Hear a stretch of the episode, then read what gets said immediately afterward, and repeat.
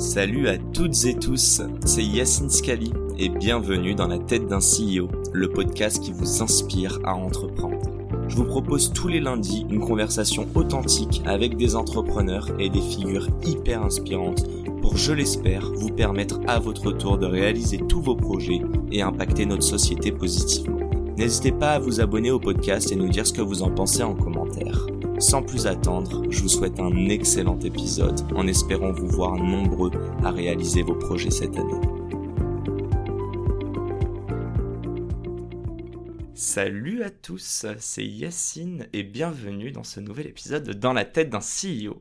Aujourd'hui, on n'est pas avec n'importe qui, on n'est pas n'importe où, on est dans les studios d'M6 Bon, il y aura un peu de caméra après, mais surtout, on est avec la légendaire Karine. mais quel accueil, mais quel accueil Je jette des quel accueil et quel honneur mais tu m'as dit que tu aimais ça. Non, ça me fait marrer, ça me fait marrer. J'adore qu'on me flatte. Je dis ça toujours en plaisantant, mais évidemment, ce n'est pas vrai, mais je trouve ça très mignon. Voilà, merci de cet accueil très chaleureux, totalement démesuré et disproportionné. Euh, bah, c'est toi mais qui que je reçois avec, euh, avec beaucoup de, de joie. Comment vas-tu, Karine? Ça va bien et toi, Yacine? Écoute, ça va. Ça va, super content d'être là. Est-ce que, j'allais dire, euh, on va commencer, mais peut-être tu peux te présenter? Alors, je suis Karine Guilloc, je suis journaliste à M6, je présente le 1245 et je suis également artiste, chanteuse, euh, compositrice, euh, autrice, voilà, interprète, puisque je suis chanteuse, donc tout cela est déjà dit. Actrice un jour ou pas? Alors, j'ai joué oui, on va dire ça. J'ai joué dans deux films. Il y en a ah un qui va sortir bientôt. Euh, enfin, j'ai joué, j'ai des petites scènes à chaque fois. Hein. Je me suis bien marrée, mais pour moi, c'est plus des, ce sont des expériences. Mais j'ai pas d'ambition euh, d'être comédienne. C'est-à-dire que ce sont des opportunités qui me sont offertes avant de me jeter dans ces aventures-là. Je demande toujours conseil parce que le propos, c'est pas non plus de se ridiculiser. Mhm. Euh, et donc à chaque fois, on m'a dit ouais, vas-y, tu peux te marrer. Et puis en effet, je me suis toujours bien amusée. Et, euh, et voilà, mais j'ai aucune ambition. C'est juste quand, quand, ça se présente et que j'ai le sentiment de pouvoir euh, répondre à ces demandes-là, je le fais. Et puis c'est des parenthèses sympas. Donc il y a tout simplement Noir de Jean-Pascal Zadi. Ouais, je joue la fameuse journaliste noire. Oh mince, mais je Ah ouais, putain, je me souviens même pas, mais super drôle. Incroyable eh ce film, j'invite tout le monde à aller le bah voir. Oui, bah oui, qui a très très bien marché, qui a très très bien marché. Et le deuxième film qui va sortir probablement euh, l'année prochaine, qui est un film de Justine Triet.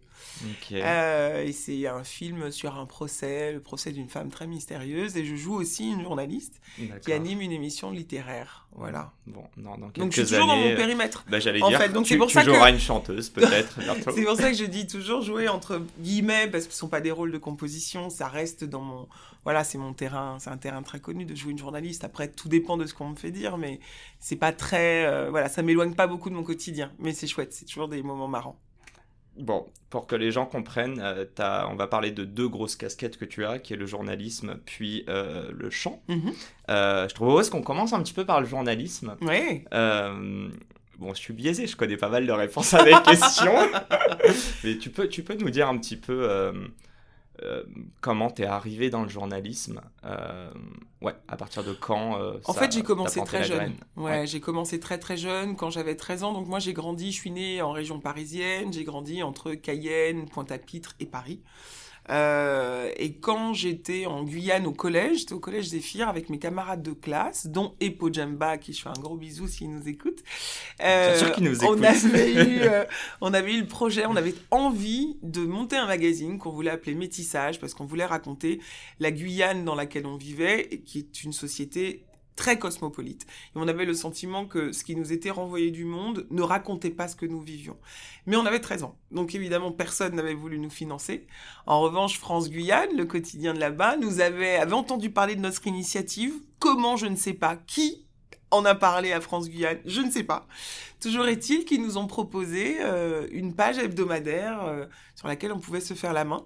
Tu, tu avais déjà publié avant ça Rien, absolument pas. J'avais 13 ans. Euh, je publie quoi à 13 non, ans Non, mais je veux dire, avant d'apparaître sur, sur ce, ce média, est-ce que vous aviez déjà créé des choses pour qu'il Non, on avait juste fait une maquette. On avait fait une espèce de maquette reproduite en polycopier. un instrument qui n'existe plus aujourd'hui, n'est-ce pas Mais que j'invite Internet n'existait pas le découvrir. C'est fascinant, ça sent l'alcool et tout, c'est incroyable. Euh, c'est tout violet et tout, c'est très marrant. Euh, voilà, donc on avait fait une espèce de maquette avec les moyens du bord euh, que je crois personne n'avait vraiment vu, mais ils avaient trouvé probablement notre détermination et notre engagement très touchant et donc ils nous avaient proposé ça et j'ai fait mes premières interviews comme ça, j'ai écrit mes premiers articles comme ça et j'ai jamais arrêté depuis. Voilà. Ok. Donc 13 ans. 13 ans. C'était quoi les sujets? C'était, je crois que mon premier article, c'était un papier sur Claude Faustin, qui était une, une, chanteuse euh, de chez nous, une chanteuse antillaise, qui était la sœur, qui est toujours la sœur, la sœur de Jane Faustin, membre euh, de Zouk Machine, etc. Euh, je sais plus, j'avais écrit des papiers, je crois, sur Janet Jackson, Whitney Houston, euh, j'avais fait des choses sur Jean-Michel Rotin, qui est aussi une très grande star de chez nous, des Antilles, qui est le père du Zouk, de, comment, du Zouk R&B, parce qu'avec les années, on a oublié qu'en fait, l'inventeur du Zouk R&B, que certains appellent aujourd'hui Afro Love, ou euh, je sais pas pop urbaine, euh, j'en sais rien. en fait, c'est Jean-Michel. Tu dirais ou... bah, Burna Boy, lui, il est vraiment sous un angle plus Naija. Là, je parle vraiment du zouk associé à une musique un peu R&B. Et c'est plus que font les artistes francophones. Oui, il y a Nakamura, euh, Taiki, etc. Et cette racine-là, c'est Jean-Michel Rotin. Son premier son, c'était, enfin, en solo, c'était Léo Love, et c'est vraiment les bases de ce que c'est devenu aujourd'hui. Mais on oublie que c'est lui le papa de ce mouvement-là. Et donc je tiens à réhabiliter Jean-Michel Rotin. Remettons les points sur les... la reconnaissance qu'il mérite? C'est la musique de Jean-Michel Rotin.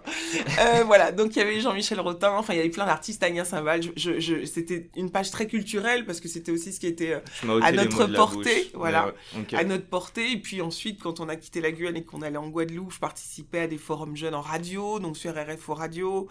Euh, et puis une fois arrivé à Paris, j'ai fait, j'étais en prépa, donc cette année-là c'était un petit peu compliqué.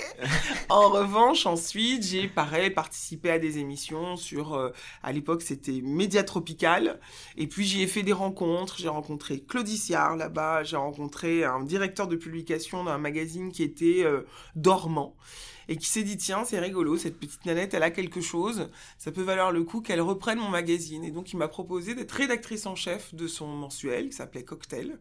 80 euh, pages distribué en kiosque distribution à l'MPP etc et donc à 19 ans ouais, à 19 ans. Voilà à 19 ans je me suis retrouvée à la tête d'un magazine de 80 pages euh, combien de personnes? avec une petite équipe on était une demi-douzaine et je pense que je devais être quand même... Euh, la plus jeune. Ouais, alors ça sans aucun doute, mais probablement très, euh, très touchante, attachante, parce que j'avais une vision extrêmement claire de ce que je voulais. Euh, donc je leur disais non, il faut que les artistes soient plus, soient plus courts, il faut que ce soit plus percutant, il faut des accroches plus fortes, il faut des visuels plus forts. Et, en fait, j'avais 19 ans et en face de moi, j'avais des pères et des mères de famille et tout le monde a joué le jeu. Donc je pense qu'il devait y avoir quelque chose de, de très attachant chez moi pour que ça se passe bien et que voilà tout le monde se dise bah mais qu'elle fait là, là, elle connaît rien au boulot, elle est court, elle a jamais payé d'impôt de sa vie, elle me dit comment faire? c'était vraiment voilà et c'était un job qui n'était pas payé. Euh, Donc c'était un genre de stage, ce qui a rendu un genre de stage grandeur nature, c'est-à-dire que j'étais moi un kiff quoi. Ouais, mais j'étais portée par la passion, c'est-à-dire que le modèle faisait que c'était compliqué de me payer parce que c'était un tout nouveau magazine et que j'étais très jeune, donc je ne savais absolument pas défendre mes intérêts. je sens que tu as appris depuis. oui, peu, pas suffisamment probablement, mais euh, en fait j'ai tellement appris. Mon père, ça le rendait dingue parce que mon père est commerçant, euh, il est chef d'entreprise, etc. Donc lui, euh, activité sur la même ligne zéro entrée, lui ça, ça le fait tilter quoi. Il part il part vraiment tilt. Donc mon père supportait pas très très bien que je donne autant d'énergie et de temps, mais j'ai tellement appris que voilà, c'est ce qui m'a formé en fait. je, je, trouve ça hyper intéressant le fait que euh, tu dises tu as 19 ans mhm. et t'es en fait, est-ce que tu les écoutais? J'imagine qu'il y a des moments où ils t'ont un peu challengé sur tes convictions, mhm. euh, sur des décisions. Euh, est-ce que, en regardant derrière toi, tu avais raison de foncer tête baissée dans tes convictions ou est-ce que euh, tu as été un petit peu plus flexible sur certaines choses? Je, crois, je pense que j'étais flexible. Après, c'est mon, vraiment mon tempérament. Je suis très très curieuse et très enthousiaste et très volontaire, très dynamique. Donc, si j'ai une occasion d'apprendre, je la saisis. Toujours. Donc ça veut dire que à l'époque, tout en ayant des idées assez arrêtées sur ce que je voulais, si des gens plus expérimentés que moi et que je respectais néanmoins pour leur expérience me disaient je pense que ce serait peut-être pas mal de le considérer comme si ou comme j'écoutais et puis parce que j'ai reçu une très bonne éducation Donc tous les conseils, tu dirais que tous les conseils sont bons à prendre ou du moins Alors tous les conseils sont bons à être considérés. Et après, il faut qu'ils s'alignent avec une vision, la vision qu'on a. Il faut toujours considérer la trajectoire, la destination d'un conseil. Où est-ce mhm. que ça va m'emmener? Et est-ce que là où ça m'emmène, c'est là où je veux aller? Voilà. Très clair. Tu disais que tu avais fait prépa. Mhm. Euh, je ne sais pas si tu es allé au terme de ta prépa. J'ai euh, fait Hippocagne, enfin j'ai fait une prépa lettres sub, donc euh, j'ai fait Hippocagne, et puis ensuite je suis parti en deuxième année de licence de... Non, deuxième année de philo. Pourquoi la philo? Et pourquoi pas le journalisme? Parce qu'en fait, j'avais pas envie... Enfin, encore une fois, euh, quand j'étais toute jeune, je pense que j'avais aussi une très haute estime de moi-même. Et disons que toutes les expériences que j'avais faites me, me démontraient que d'une part, je connaissais quand même un petit peu le job déjà. Et j'avais une peur panique qui est probablement encore, euh, qui m'accompagne encore aujourd'hui. J'avais peur d'être formatée. Et j'avais davantage envie qu'on m'apprenne, qu'on me donne des outils pour structurer ma pensée, ce qui m'accompagnerait toute ma vie et dont euh, je n'aurais jamais à, à, à me, enfin voilà, qui m'accompagnerait toute ma vie. Euh, alors que m'apprendre, entrer en école de journalisme pour moi c'était un peu comme revoir ce que je savais déjà et que j'avais déjà mis en pratique. Donc euh, voilà, la philo s'est imposée puis parce que j'adore ça. Et que c'était une façon différente de voir la vie, de voir le monde, de voir les choses. Et que c'est extrêmement précieux, en fait, d'avoir un regard toujours décalé. De se dire, ok, je vois là, là, cet objet-là en face de moi, mais si je change de point de vue, qu'est-ce que je vois? Et changer de point de vue, c'est fondamental et je m'astreins à faire ça tout le temps. Déjà, dans le métier de journaliste, c'est important. Quand on reçoit une information, de se dire, ok, mais euh, pourquoi est-ce qu'on a accès à cette information? À qui est-ce qu'elle profite? Qu'est-ce qui a pu vraiment se passer? À pas se jeter sur le premier, la première info qui tombe, parce que parfois elles sont incomplètes, parce que parfois elles sont erronées, parce que ce sont des infos qui sont malveillantes, dont l'objectif est de nuire à quelqu'un. Enfin voilà, faut toujours pouvoir se, faut toujours s'astreindre à se poser toutes les questions. C'est extrêmement important. La naïveté entre guillemets, ça peut être euh, intéressant dans une forme de fraîcheur. C'est-à-dire garder un visage frais, mais ne jamais prendre une information pour ce qu'elle est. Et puis tu, parles de la source, euh, donc l'analyser, mhm. regarder le prisme. Tout à fait. Mais j'imagine qu'il y a aussi le euh, comment dire l'aval qui est vraiment de voir comment le retranscrire aussi. Oui, à qui on s'adresse, euh, comment raconter ce qui s'est passé, comment ne pas alourdir le quotidien des gens? La vie est très très très difficile déjà. donc les informations qu'on diffuse, alors évidemment, il s'est passé plein de choses, on fait un tri, mhm. parce qu'on ne peut pas tout raconter dans un JT de 34 minutes. En revanche, euh, il faut faire un équilibre qui ait du sens. Et donc, quand on regarde le JT avec un peu de distance, on se dit, voilà, si j'arrive chez quelqu'un et que je lui emmène ça, à la fin, dans quel état il va se retrouver Donc, peut-être qu'il ne faut pas en rajouter. Donc, c'est aussi la mesure. C'est l'apprentissage de la mesure aussi, le journalisme, la maîtrise de la mesure. C'est une grosse responsabilité, c'est vrai. Ok. Tu, parles euh, de, philosophie, si je comprends bien, tu as choisi d'aller euh, prendre des bagages, des mmh, armes. C'est ça. Pour mieux euh, pour être penser, percevoir, réfléchir. Ouais, penser le monde. Mais tu as l'impression que le journalisme t'aurait enclavé, t'aurait mis dans Non, pas du tout. C'est pas ce que je veux dire. je pense que quand on apprend des techniques, parfois on peut formater. C'est davantage ça. Moi, j'avais pas besoin d'apprendre des techniques parce que je les connaissais déjà. Euh, et que finalement, là où quand j'étais gamine, je ne savais même pas que le métier de journaliste existait. Quand à 13 ans, je voulais raconter des histoires avec mes camarades de classe, je savais pas que ça s'appelait journaliste. Je l'ai compris plus tard. Et une fois que je l'ai compris, euh, bah, j'ai compris que ce métier-là, je le pratiquais et qu'il y avait des milliers de chemins pour y parvenir et que ça passait pas forcément par une école de journalisme. Aujourd'hui, le propos est un peu différent, encore que on peut devenir journaliste en ayant un blog, en tenant un média, comme tu le fais. J'allais dire euh, un bah oui, il y a plein de chemins. Il y a plein de chemins pour devenir journaliste. Un journaliste, c'est un journaliste, c'est un métier qui demande des aptitudes, la curiosité, l'ouverture, l'honnêteté, la rigueur et la synthèse, l'esprit de synthèse. C'est à peu près, et puis savoir écrire quand même, savoir à peu près s'exprimer. C'est à peu près ce qu'on attend d'un journaliste. Ensuite, il y a la pugnacité, il y a euh, euh, l'audace, euh, il y a cette soif d'informer. parfois au, risque de, de, de, se mettre en danger. Il y a encore plus qui emmène à mener des carrières de journalistes encore plus incroyables et exceptionnelles. Mais globalement, journaliste, c'est ça. Et donc après, il faut savoir, enfin, il faut, euh, ouais, il faut se donner la chance de pas forcément suivre le, les, les, sentiers, euh, les chemins tout tracés. Les chemins tout tracés. moi, j'adore euh, les chemins de traverse. Ben, on va, on va en parler notamment de comment, comment on se, on se parle et que tu es chez M6 depuis plusieurs années. Oh, oh. oui, on peut dire ça comme ça. non, parce que tu as fêté ta dixième 12 euh, Ma dixième année au, au 12-45, mais ma. En 2022, ma 21e année à M6. 21e. eh oui, très cher. Je pensais pas qu'on était parti pour une aventure aussi longue, mais comme quoi. Et que je te souhaite n'est pas prête de s'arrêter. Juste, je rebondis sur tout ce que tu disais. Euh, en fait, il y, y, a des choses qui sont tes convictions, il y en a d'autres, et notamment tu parlais de la pugnacité, je pense que tu parles aussi de confiance en soi. Mhm. Euh, j'imagine que ça s'apprend et ça s'acquiert et ça se nourrit sur le tas. La confiance en soi? Euh, Alors, ça dépend sous quel exercice, parce que je mhm. pense que tu avais, toi-même, tu disais, tu avais une haute estime de soi. Après, je sais pas si l'estime et la confiance. Euh, non, je pense qu'il y a... on peut avoir une très très haute estime de soi, totalement bon, décalée et ne pas avoir confiance en soi. En revanche, on peut se croire euh, extrêmement euh, fort dans tel ou tel euh, domaine, et puis dans un autre, par ailleurs, ne pas avoir confiance en soi. L'estime de soi, c'est une vision erronée de soi-même parfois. C'est pour ça qu'il faut qu'elle soit juste. Donc quand elle est trop haute, on a un problème. Donc après, T'avais confiance, toi, en toi?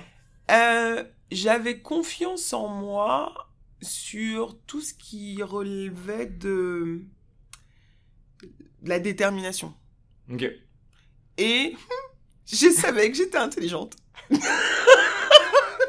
mais c'est bien, je trouve que c'est bien de le savoir. Je me disais, on peut me faire douter de tout, mais pas de ça. Pas de ton cerveau, quoi. Non, jamais. T'avais des bonnes notes à l'école? J'avais de bonnes notes, mais j'ai été élevée dans une famille qui euh, me stimulait beaucoup. Ma maman était, euh, elle est à la retraite maintenant, mais elle était enseignante mon père chef d'entreprise, j'ai grandi enfant unique avec énormément de débats à la maison, j'étais toujours entouré par des adultes et j'étais mes parents m'ont beaucoup beaucoup challengé euh, intellectuellement.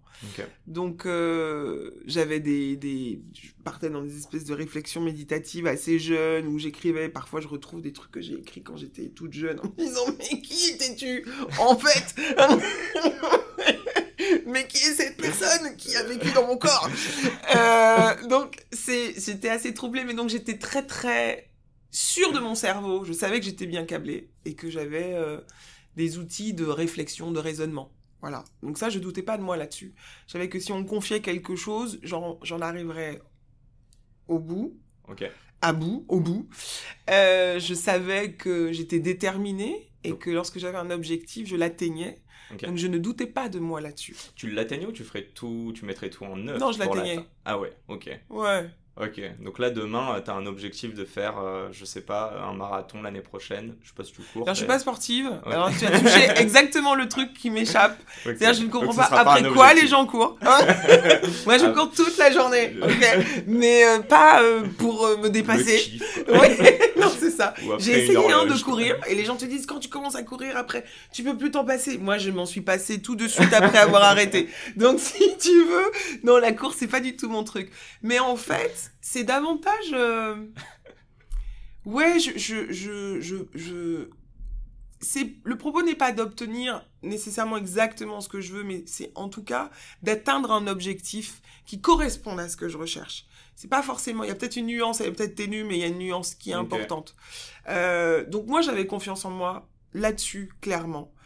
Euh, et c'est ce qui m'a apporté jusqu'à jusqu'à maintenant, d'ailleurs c'est cette euh, détermination, mais jamais prête à tout. Sûrement pas. C'est le plus dangereux, prête à tout. Parce que quand on est prête à tout, euh, on est prêt à brader sa dignité, sa personne, à renier des valeurs, à trahir, à marcher sur des gens. J'ai jamais été prête à tout. Non, non, non.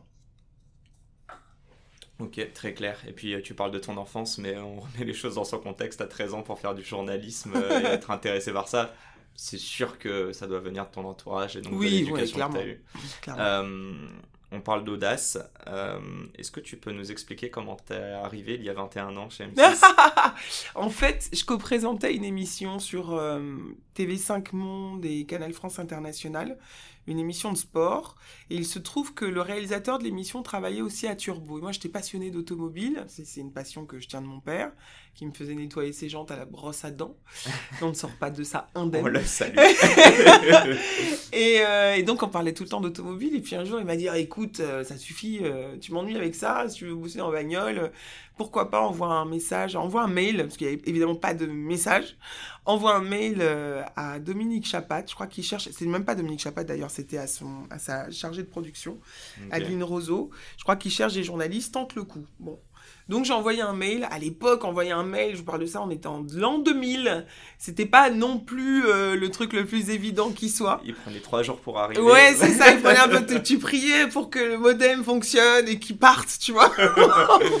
et t'arrivais presque à l'accompagner jusqu'à destination. Euh, et en effet, j'ai été reçue. Et euh, Dominique Chapat, en fait, m'a reçu. Ça a duré cinq minutes, je crois, notre entretien. Donc j'avais tout révisé, les taux de pénétration dans l'air. Euh, j'étais une encyclopédie sur l'automobile, les, premiers modèles historiques, les derniers modèles, les dernières sorties. Enfin, j'étais arrivé, j'étais ultra blindé. Euh, ça, ça appartient aussi à cette détermination qui est la mienne, c'est-à-dire que je ne m'expose à rien sans travailler. Ça, ça n'existe pas. On peut pas atteindre ses objectifs si on ne travaille pas, c'est pas possible. Donc la notion d'avoir un don, une éloquence. On peut euh, avoir un don, c'est la base. Ça, c'est bonjour dans l'histoire, le don. L'histoire commence vraiment à partir du travail sur le don. Qu'on ait une disposition ou qu'on n'en ait pas, on peut pas se priver de travailler, jamais. Et Dominique Chapat m'a vu arriver, il m'a dit Ah, ok, il elle est marrante cette petite. Pareil, je pense qu'à chaque fois, je me Elle est marrante cette petite. Elle est euh, ouais, c'est ça. Et euh, il me dit Ah, c'est marrant, vous habitez dans le Val-de-Marne. J'ai dit Oui, en effet. Il me dit bah, Moi aussi, j'ai habité longtemps dans le Val-de-Marne. Bon, on a parlé un petit peu du Val-de-Marne. Et puis il m'a regardé, il m'a dit euh, Allez, Rendez-vous lundi en rayon de rédaction. Ça a commencé comme ça. Une seule question technique sur, l'automobile. Non, mais il s'est dit, je vais la tester. Attention, il arrive à Turbo. Ah bah il m'a testé pendant des années sur plein de sujets, évidemment. Ah bah non, il m'a mis à l'épreuve. Forcément, l'entrée a été a priori simple, mais on a, on reste pas dix ans à Turbo sans faire ses preuves, c'est impossible. C'est sur euh, la, ouais, la ah longévité. Ah c'est sur la, bien sûr, et puis assez vite quand même, à la fois sur les capacités de journaliste et puis sur les connaissances qu'on peut avoir de l'automobile, la compréhension de l'environnement. Euh, et donc voilà, je me suis retrouvé en rayon de rédaction le lundi suivant et euh, me voilà toujours à M6 21 ans plus tard, quoi. J'ai une petite question. Est-ce que c'est pas paradoxal pour un journaliste de lui demander de déjà tout savoir sur un milieu, un environnement? Bah, Il quand on comprendre des codes, mais c'est pas comprendre des codes, c'est qu'il y a des domaines, il y a des spécialités. Si vous voulez parler d'automobile, c'est que vous avez quand même une appétence pour l'automobile. Si vous voulez travailler pour une, une, émission sur l'environnement, il faut quand même que vous connaissiez des petits trucs sur l'écologie. C'est la démonstration de ton appétence et de ta curiosité. Mais bien sûr, c'est une spécialité. Donc ça veut dire qu'on est déjà instruit, informé sur ce domaine-là. On n'apprend pas. Quand vous arrivez dans une émission, on n'est pas là pour vous former. Vous êtes formé et vous mettez vos connaissances au service de l'émission pour laquelle vous travaillez. Donc c'était normal d'avoir déjà quand même une base, quoi, d'avoir un socle important. Euh, ça c'est mon, mon, petit kiff. Oui. T'as bossé tout à l'heure. Enfin, tu bosses. Oui, hein, oui. JT, oui. Allez, tu peux me faire euh, l'annonce du JT d'aujourd'hui. On est le... On est le 28 septembre, c'est ça? Exactement. Bonjour à tous, bienvenue dans le 1245, mercredi 28 septembre, voici les titres. Merci, c'est mon petit kiff perso. Eh, je, vous promets, c'est vraiment elle, vous verrez les vidéos après. Euh, on, va, on va bientôt terminer le, chapitre sur le journaliste pour embrayer sur le champ. J'aimerais quand même euh, savoir, je pense qu'on en a un petit peu parlé. Alors, tu nous as déjà donné les bonnes qualités d'un journaliste. Mm-hmm. Euh, est-ce que selon toi, il existe des journalistes parce que, euh, tu l'as dit, hein, tu as fait Turbo, je crois que tu as fait d'autres émissions. Mhm. Aujourd'hui, tu animes le 1245 et puis. Euh, un jour un doc. Euh, pardon Et un jour un doc après le JT. Ah, ok. Oui, oui, l'après-midi. Ah, ah, mais je vois que monsieur s'est informé. Oh, non, c'est cool, c'est cool.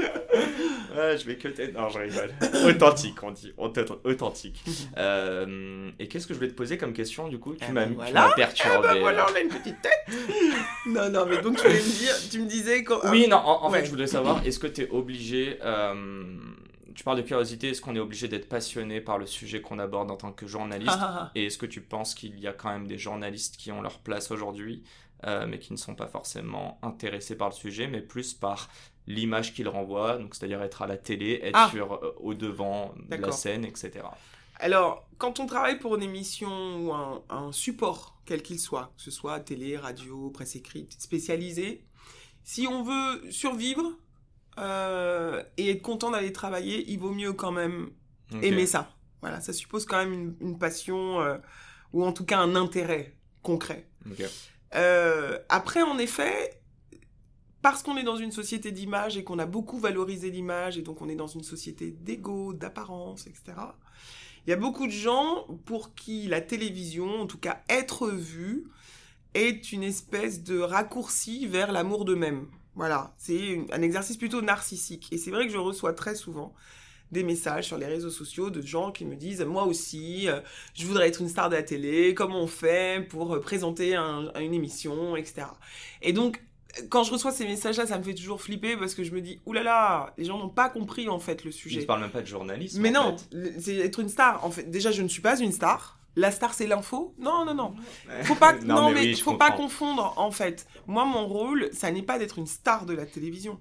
Mon rôle c'est de transmettre des informations à des citoyens, à des téléspectateurs, des gens qui sont chez eux et qui comptent sur nous pour s'informer sur le monde, sur ce qui se passe dans le monde. Mhm. C'est pas n'importe quoi comme rôle. Donc si on y met cette superficialité de se dire je suis une superstar, euh, je suis très importante, on passe à côté. Ok.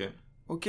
Moi, c'est ça ma mission, c'est d'informer les gens et de leur donner des outils pour qu'ils s'informent. Ensuite, qu'ils aillent plus loin, mais en tout cas qu'ils sachent quoi penser de ce qui leur arrive et de ce qui se passe dans le monde. Voilà, ça c'est mon travail. Parce que parfois, ça peut conditionner leur vie. Ils peuvent faire des choix importants, prendre des décisions importantes à partir de choses qu'on leur montre et qu'on leur raconte dans les journaux. Donc c'est important d'avoir conscience de la dimension cruciale de notre rôle. quoi. Il y a des vies qui basculent parce que des gens ont eu accès à une information dans Bien un sûr. journal, à la radio, dans une- un, un magazine, etc. C'est très très important. Donc quand les gens me disent je vais être une star de la télé, je vais présenter un JT, je leur dis vous faites fausse route les amis. La question n'est pas de savoir ce que la télé peut vous apporter, mais qu'est-ce que vous, en fait, qu'est-ce que vous, vous avez à offrir aux gens?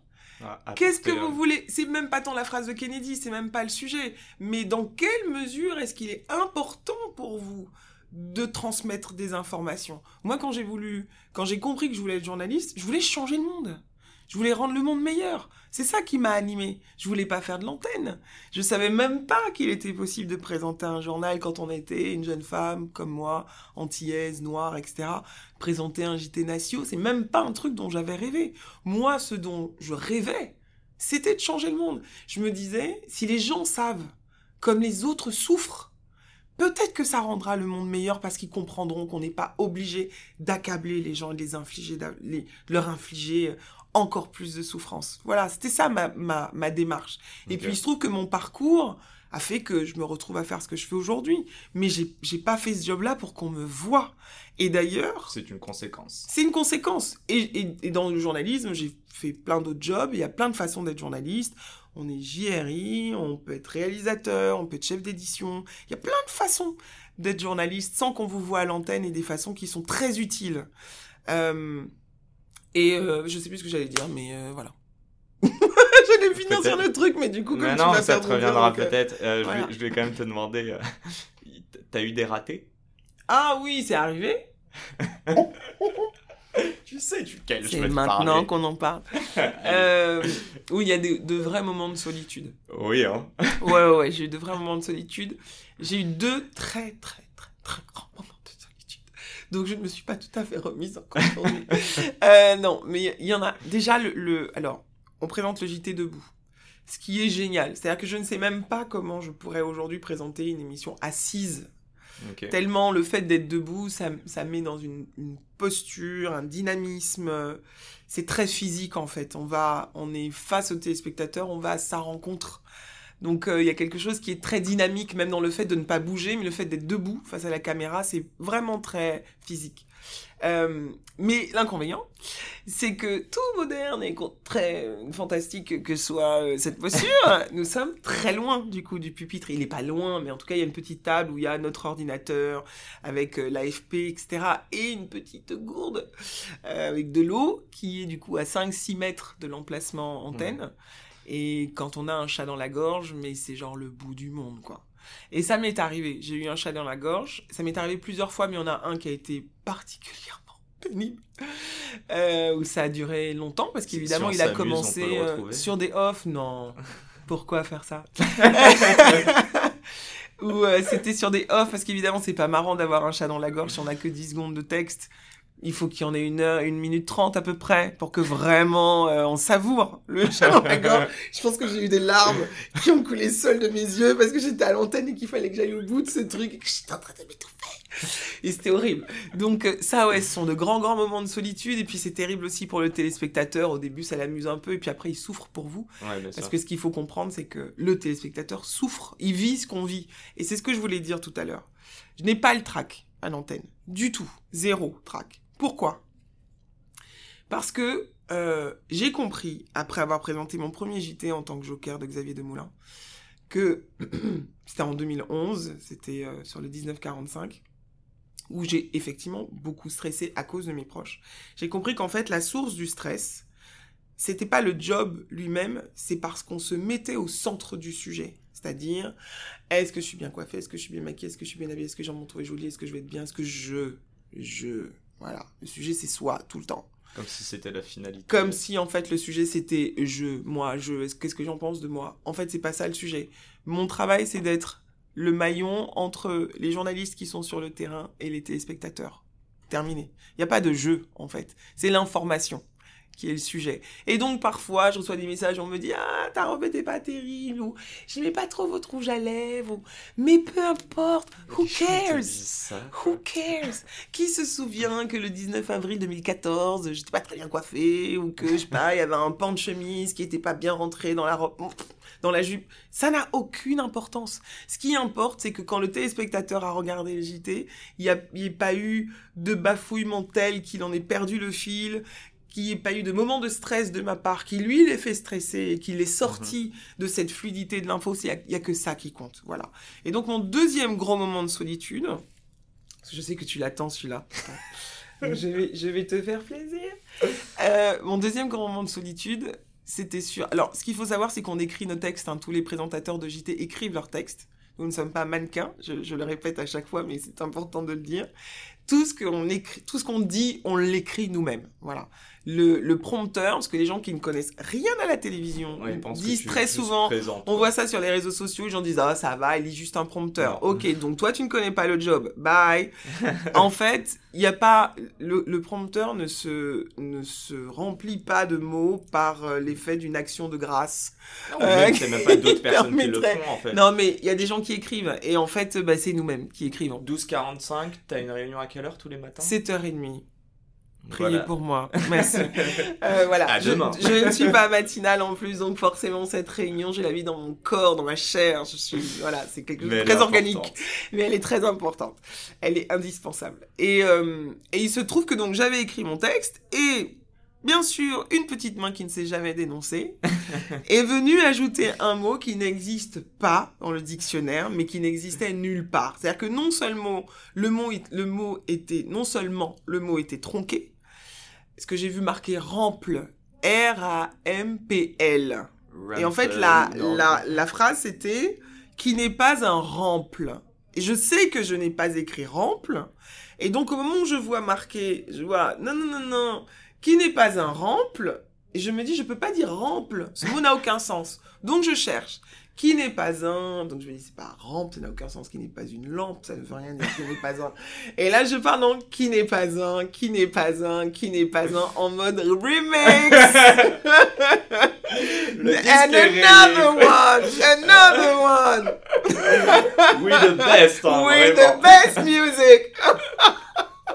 je pars dans un remix horrible qui n'est pas un, qui n'est pas un. Et soudain, je me dis, sors de qui n'est pas un retrouve le début de la phrase, mais sauf que je ne sais plus où je suis. Je réalise que je ne sais plus où j'en suis dans le texte, puisque ça fait tellement longtemps que je cherche qui n'est pas un. Mais je vous dis ça, ça dure euh, bien 15 secondes, hein, qui est une éternité. C'est-à-dire qu'au moment où je réalise que ça fait 10 ou 12 secondes que je dis qui n'est pas un, je sors de mon corps et je deviens spectatrice de moi-même. je suis au-dessus de moi et je me dis, mais meuf, tu es seule face à la France et tu cherches un mot que tu ne trouveras jamais. Et là, c'est le chef d'édition. Mais que vas-tu devenir? Et là, c'est le chef d'édition. Parce que toute la régie se disait, mais c'est quoi ce mot? Qui peut trouver ce mot? Et le chef d'édition a finalement trouvé le mot. Il m'a débugué. Il me dit, tremplin et c'était qui n'est pas un tremplin. Sauf ah que tremplin, ça s'écrit pas avec un A. Non, c'est EM. Pardon, hein, la personne qui a écrit le mot, si elle m'écoute aujourd'hui. tremplin, c'est avec un E et avec un T au début. Alors si j'avais vu tremple, peut-être que j'aurais trouvé tremplin. Mais rample, franchement, je l'avais pas. Et donc j'ai bugué, ça a duré probablement 20 secondes. Je pense que s'il m'avait pas débugué, franchement, j'y serais encore qui n'est pas un, qui n'est pas un, another one. T'aurais fait un Qui n'est pas un, another one. Ah, c'est clair. Mais ça a été horrible pour moi. Je pense que ce jour-là, euh, j'ai extrêmement mal dormi. Ça a été, euh, c'était un vrai moment de stress. C'était horrible. Bah, on se sent vraiment très, très, très, très, très seul. Puis il y a personne. On moi, je suis seule sur mon plateau. Mais j'avais envie que, ouais, que le plateau s'ouvre en deux et que je sois aspirée. Euh... Troisième dimension. ouais, exactement. La Que quelqu'un me sauve, qu'enfin je trouve le secret de la téléportation pour, euh, voilà. J'avais envie qu'un truc surnaturel se produise. Mais c'est bien, je pense que ça forge et, euh, t'as parlé d'honnêteté et moi je prône toujours ça. Euh, tu m'avais parlé d'autre chose. Si je dis que tu m'avais parlé d'autre chose, c'est parce que la réalité et qu'on a déjà enregistré ensemble, que tu, as, tu, as, été très gentil de m'accueillir, qu'on a enregistré un long épisode, mhm. excellent d'ailleurs qui n'a pas marché. Nous avons eu un souci technique. Voilà, mais tu me l'as dit. Tu m'as dit le risque zéro n'existe pas, surtout dans ce métier. Donc, euh, donc déjà, un grand merci. Mais je t'en prie. Euh, et puis j'ai appris. Moi, je suis passé par là, ça m'est arrivé aussi. Et eh ben, donc, euh, voilà. c'était la moindre des choses qu'évidemment on puisse refaire cette émission. Et je t'ai dit, tu m'as dit. La deuxième fois. C'est toujours mieux. Voilà. Et, c'est vrai qu'il y a plein de choses que, dont on a parlé, dont on n'avait pas parlé la première fois. Donc, donc voilà, la boucle est bouclée, euh, mais on ne va pas pour autant se quitter. C'est le mhm. moment de parler de chant. Mm music. Prochainement, dans la deuxième partie de cet épisode. Faire de la musique, c'est explorer ses émotions. En tout cas, moi, c'est comme ça que je le vis et que je le ressens. Entrer en contact avec ses émotions, retranscrire ses propres émotions et les mettre à la disposition de ceux qui sont en face de toi, qui viennent t'écouter et qui recherchent un écho à leurs propres émotions. Les gens, ils viennent accéder à leurs émotions en venant voir un concert. C'est leurs propres émotions qu'ils cherchent. Et ils communiquent avec leurs émotions à travers les tiennes. Et c'est déjà la fin de la première partie de cet épisode, mais n'hésitez pas à vous abonner pour ne rien louper de la seconde partie qui sort très prochainement. Si cet épisode vous a plu, n'hésitez pas à nous soutenir en nous mettant 5 étoiles sur les plateformes et en nous laissant des commentaires, c'est très important et ça fait toujours plaisir. Ciao